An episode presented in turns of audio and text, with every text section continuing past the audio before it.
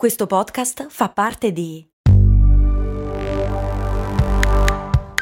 Voice Podcast Creators Company. Se a volte ti senti così, ti serve la formula dell'equilibrio. Yakult Balance, 20 miliardi di probiotici LCS più la vitamina D per ossa e muscoli. Grazie ad Arianna, l'ultima iscritta a patreon.com slash cose molto umane e auguri di buon compleanno anche se suo compleanno è lunedì. Ma a cose molto umane non esiste la superstizione, per cui auguri.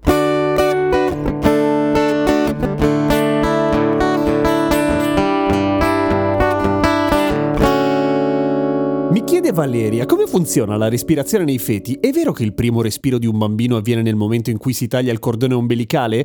Mm, No, non è così. Allora, quando ero piccolo e mi hanno spiegato bene o male come funzionava la questione del cordone ombelicale, mi ero immaginato che io personalmente, ma magari è successo anche a voi, per questo ve lo racconto, che il cordone ombelicale, visto che il, neon- il bim, il bim, fe, il il fe, il bim- co- il bimbo è immerso in- effettivamente in acqua nel liquido amniotico, ecco, immaginavo che il cordone ombelicale funzionasse un po' come una sorta di tubo dell'ossigeno dei palombari, avete in mente? Cioè che gli venisse pompata direttamente dentro dell'aria. Per fortuna non funziona così, perché sennò diventerebbero dei palloncini, poveri bambini, diventeremmo dei palloncini prima ancora di nascere. Invece quello che accade molto molto intelligentemente è che quello che entra in circolo attraverso il cordone ombelicale, che alla fine non è altro che una guaina che copre due arterie e una vena, per cui una vera e propria tubatura. Ecco, quello che mette in circolo il cordone ombelicale è sangue ossigenato dalla mamma, ossigenato dalla respirazione dai polmoni della mamma, per cui il neonato non deve fare assolutamente nulla.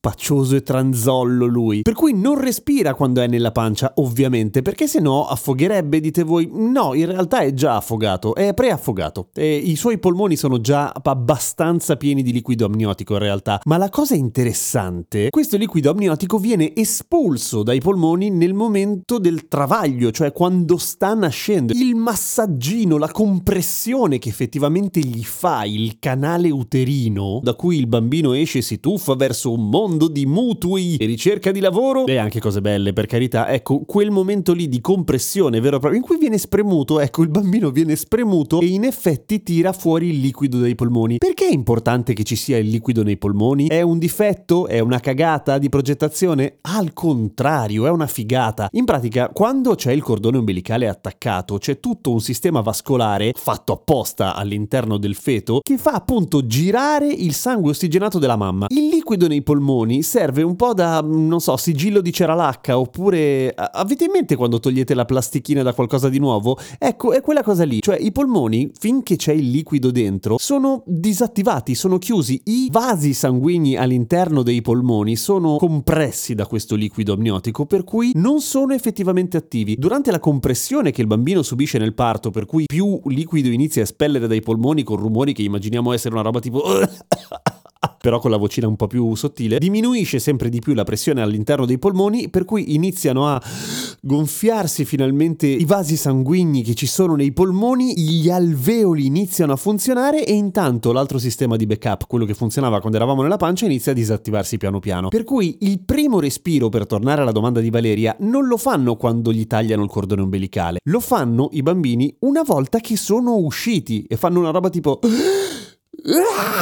Non tutti i neonati urlano, a dir la verità, lo so per certo, ma fanno dei grandi respironi e se non fanno dei grandi respironi c'è tutto un pool di ostetriche, infermiere, eccetera, che si preoccupano di farglielo fare perché il primo minuto è fondamentale perché il neonato cominci a respirare ed è meglio che lo faccia con un bel respirone profondo in modo da espellere tutto il liquido che rimane e iniziare finalmente a ossigenarsi. Va sempre tutto dritto? No, ovviamente no, ci sono un sacco di casi in cui effettivamente non accade di fare dei respironi potentoni. Ad esempio, banalmente, i bambini che nascono prematuri o quelli che nascono attraverso il cesareo, dove in effetti manca quella parte della compressione. Ma niente paura, c'è la scienza. A volte i bambini devono essere aiutati a respirare con l'ossigeno o proprio con una ventilazione meccanica nei casi più ostici, incasinati, ma di solito basta una sorta di pallone ambu, quello che si mette sulla faccia, però è piccolino perché è un neonato piccolino, piccolino, e gli riempiono i polmoni pompando con questa cosa. Ora, quella roba lì. Il respiro tutto corto e veloce e nervoso dei neonati che appunto hanno ancora il liquido nei polmoni ha un nome preciso, si chiama tachipnea transitoria del neonato o che rende molto l'idea, sindrome del polmone umido neonatale, perché in effetti hanno ancora del liquido dentro, tendenzialmente va via in poco tempo, ore o al massimo giorni nei casi appunto dei prematuri, eccetera. Però è fighissima questa cosa che in effetti nel momento in cui nasce, nel momento in cui si sta per gettare nella realtà, il bambino